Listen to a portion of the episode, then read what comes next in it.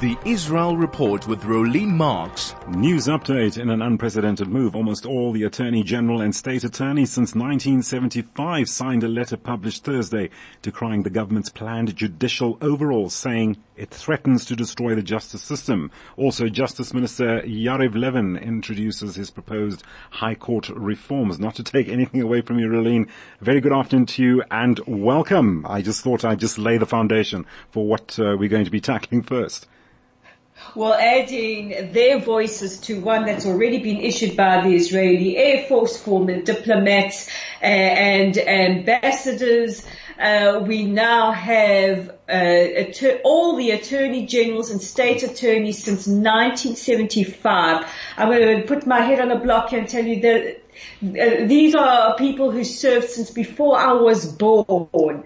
Uh, this is how far back this goes and this is how serious this is. Signed a letter today uh, that uh, criticizes the government's planned overhaul. So we have people or, or signatories that include Supreme Court uh, Chief Justices Aharon Barak, Dorit Beinish, retired Supreme Court Justices Yitzhak Zamir, Eliakim Rubinstein, Meni Mazuz, Edna Arbel, Michael Ben Yair. These are all in objection to the uh, Justice Minister uh, Yariv Levin's plans for changes to the judicial system. So I'm going to read you their letter.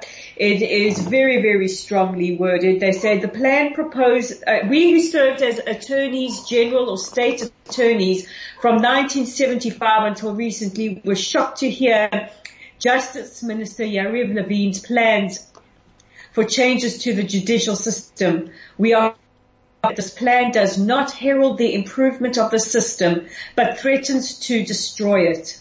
The plan proposes changes to the methods for appointing judges, thus turning the Supreme Court from an independent institution that rules without fear and without bias into a quasi-political body that will be suspected of using the law in a biased manner in favor of the government. It significantly limits the authority of the court to exercise effective criticism of the government so that it does not abuse its power. It allows a coalition majority to legalize any act of the government, no matter how wrong and harmful it may be by means of an override clause. It may impede the function of the ministry's legal advisors as gatekeepers whose job it is to warn against illegal decisions the achievements of the Supreme Court, which advance society and benefit every person are now in serious peril. That's why we call on the government to withdraw from the published plan and prevent the serious damage to the judicial system and the rule of law in order to preserve Israel as a Jewish and democratic state in accordance with the values expressed in the Declaration of Independence. And just to remind listeners who haven't heard me bang on it about it for the last couple of weeks. Israel does not have a constitution. Right. We do not have a constitutional monarch. We um, have a declaration of independence whose uh, uh, which enshrines the civil liberties and the civil rights of the people of this country. Well, Rolene, certainly since, uh, well, this announcement by uh, Justice Minister Yariv Levin, um, besides um, the former attorneys general, which you have outlined right now, this has probably ruffled a lot more feathers in the Knesset, considering how far this has gone now. Well, a lot of people in the country are going to hope that it has ruffled feathers. I mean, this is in addition to uh, the opposition that have voiced their concerns, uh, which we, we understand and have backed that up with protests. This is in addition to the Israeli Air Force uh, who have cautioned against this, saying they, uh, the uh, officials, the, the, former colonels and generals and current uh, uh, officials caution against this very strongly. It is backed up by former diplomats and ambassadors who have said that these changes can create absolute havoc for Israel's international standing. Uh, we've seen tens of thousands of Israelis taking to the streets saying that this needs to be um, uh, stopped. This cannot happen. This is the erosion of our democracy. And of course, we've had our media not just the left-wing media, but media right. uh, um, uh, from the center right as well, cautioning against this. The people of Israel are speaking.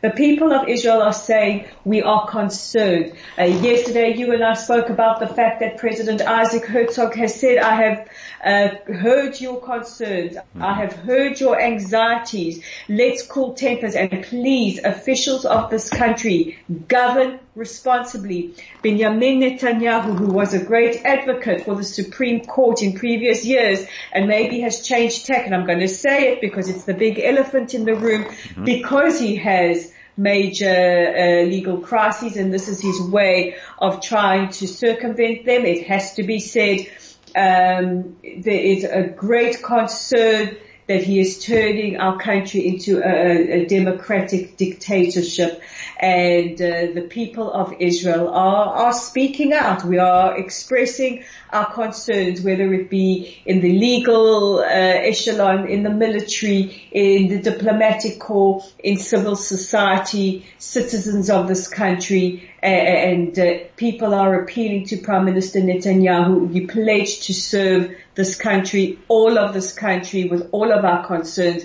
Please listen to us. Rolene, I'm sure a lot more is going to transpire by the time we chat next week, Monday. Today's being our last uh, afternoon overdrive chatting to you on this program. Let's move on now. Um, Benjamin Netanyahu, Smotrich, they announced emergency plans to cut the cost of living. What exactly is this all about? Well, this is very important. Uh, you know, I, I, don't think there's a country in the world that hasn't been hit with uh, rising inflation and the cost of living crisis. We're certainly seeing it uh, here as well in Israel. So yesterday, the finance minister and the prime minister announced what they call their emergency plan to try and to deal with the, the cost of living and to try and bring down the inflation rate. And uh, what they have announced is that they will freeze property taxes for a year and cancel or try and cut back uh, hikes in the costs of electricity, water and fuel and that they will try and cut back uh, or reduce an increase in the price of water and electricity by about 70%. This is what they're going to aim to, to do and, they're, and that they're going to do whatever they can to try and ease inflation and the rising cost of living. Uh, you know, while they are mm-hmm. at it, uh, many Israelis will probably say, can you do something about the cost of properties, the cost of rentals, because they are absolutely mm-hmm. uh, sky high. I, I wonder how young uh, newlyweds, how uh, immigrants are, uh, are able to to try and enter into the property market because the prices are very expensive, as they are no doubt around the world. Uh, tell me, Rolene, how soon do you think that's going to be implemented? Uh, it's all big talk now. Uh, what time frame are they giving? Well, uh, that's a very, very good question. They uh, haven't exactly said uh, when they want to implement this, but it would.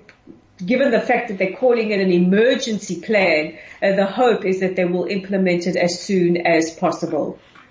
Okay, um, so also one of the things that they, I'm just going through the notes here that I, I looked up earlier on regarding this. So the finance minister has also signed a decree that's going to be withholding, um, what's it, 139 million in tax revenue from the Palestinian Authority.